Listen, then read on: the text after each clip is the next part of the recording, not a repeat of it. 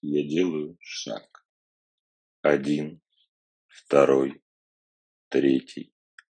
Все глубже и глубже погружаюсь в свое сердце, в самый пламень бушующего огня радости, к его источнику и сердцевине, божественной искре, что со стригом сошла в мое тело.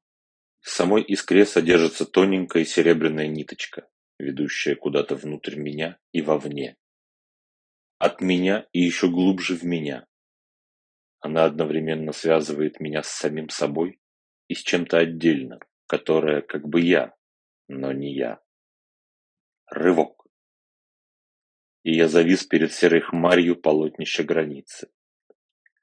Медленно, словно занавеси в театре, хмарь границы расступилась передо мной, и я сделал еще один шаг и оказался в пустом пространстве, в котором что-то блестело и посверкивало недалеко от меня.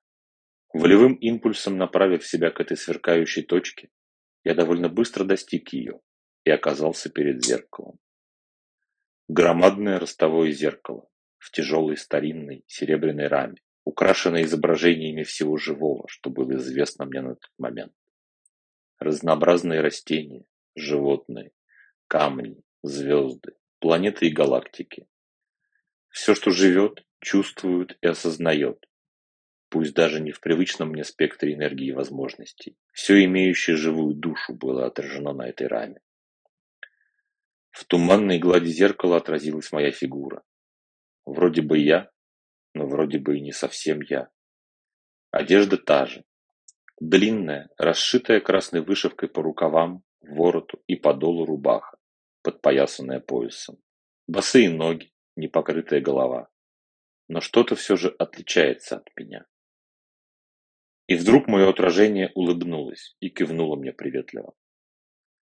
«Ты разве не понял?» – раздался у меня в голове мой собственный голос. «Ты – это я, только не в Яве, а в Нави. Ты – Ведогор, я – Ведогон. Я – Ведогон Ведогора. С моей помощью и через меня ты слышишь богов, видишь Навь, получаешь вести от вестников и расшифровываешь в слова все те образы, что посылают тебе боги и воплощение их сил сейчас». Ведогон и правда был как я, только чуть более эфемерный, тонкий, более чуткий и легкий. Ты смог приоткрыть свое сердце и через него усилил нашу связь. Я ведь живу в сердце, стриг к нему прикреплен. А я вырос вместе с тобой в твоем сердце. Чем шире ты его раскрываешь, чем мощнее и яростнее поток радости и любви, льющийся из него, тем крепче и сильнее становится серебряная нить нашей связи.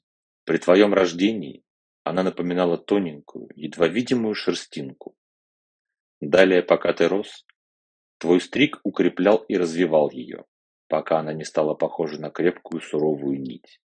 А дальше уже ты сам своими поступками и выборами расширял и усиливал ее, выращивая из тонкой нитки настоящий канат. Тут, как по аналогии с трубой, по трубе большего диаметра может течь больше воды. Или же, если дать давление, и по тонкой трубе потечет много, то велика возможность того, что трубу разорвет.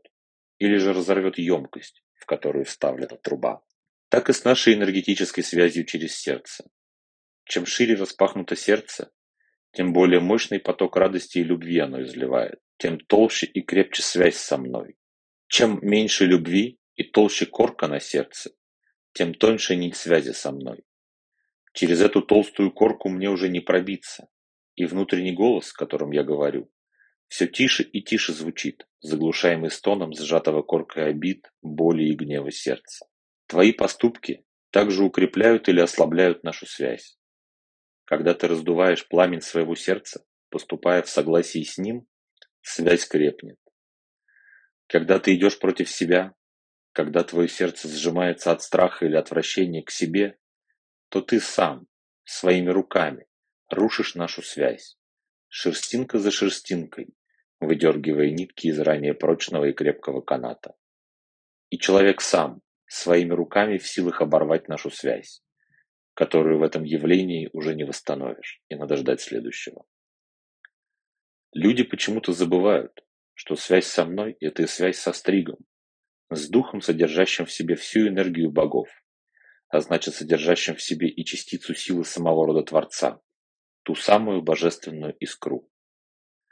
Обрывая своими поступками связь со мной, люди рвут и связь с божественной искрой, которую восстановить невозможно.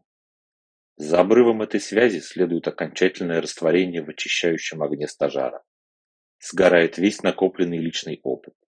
Стриг возвращается в стажар и вынужден начать весь свой путь воплощений, обучения и получения опыта с нуля. Крепи связь сердца. Крепи каждый его лепесток, чтобы он всегда был распахнут во всю мощь и изливал мощный огненный поток сердечного пламени и радости. Так крепишь ты свою связь со мной и через меня с богами. Ведогон замолчал и внезапно спросил: «Как ты думаешь, кто говорит с тобой через мой образ?» Я даже немного опешил от такого вопроса, потому что меньше всего ожидал его. «Через мой образ ты сам говоришь с собой. Я не отдельно от тебя. Я даже не часть тебя.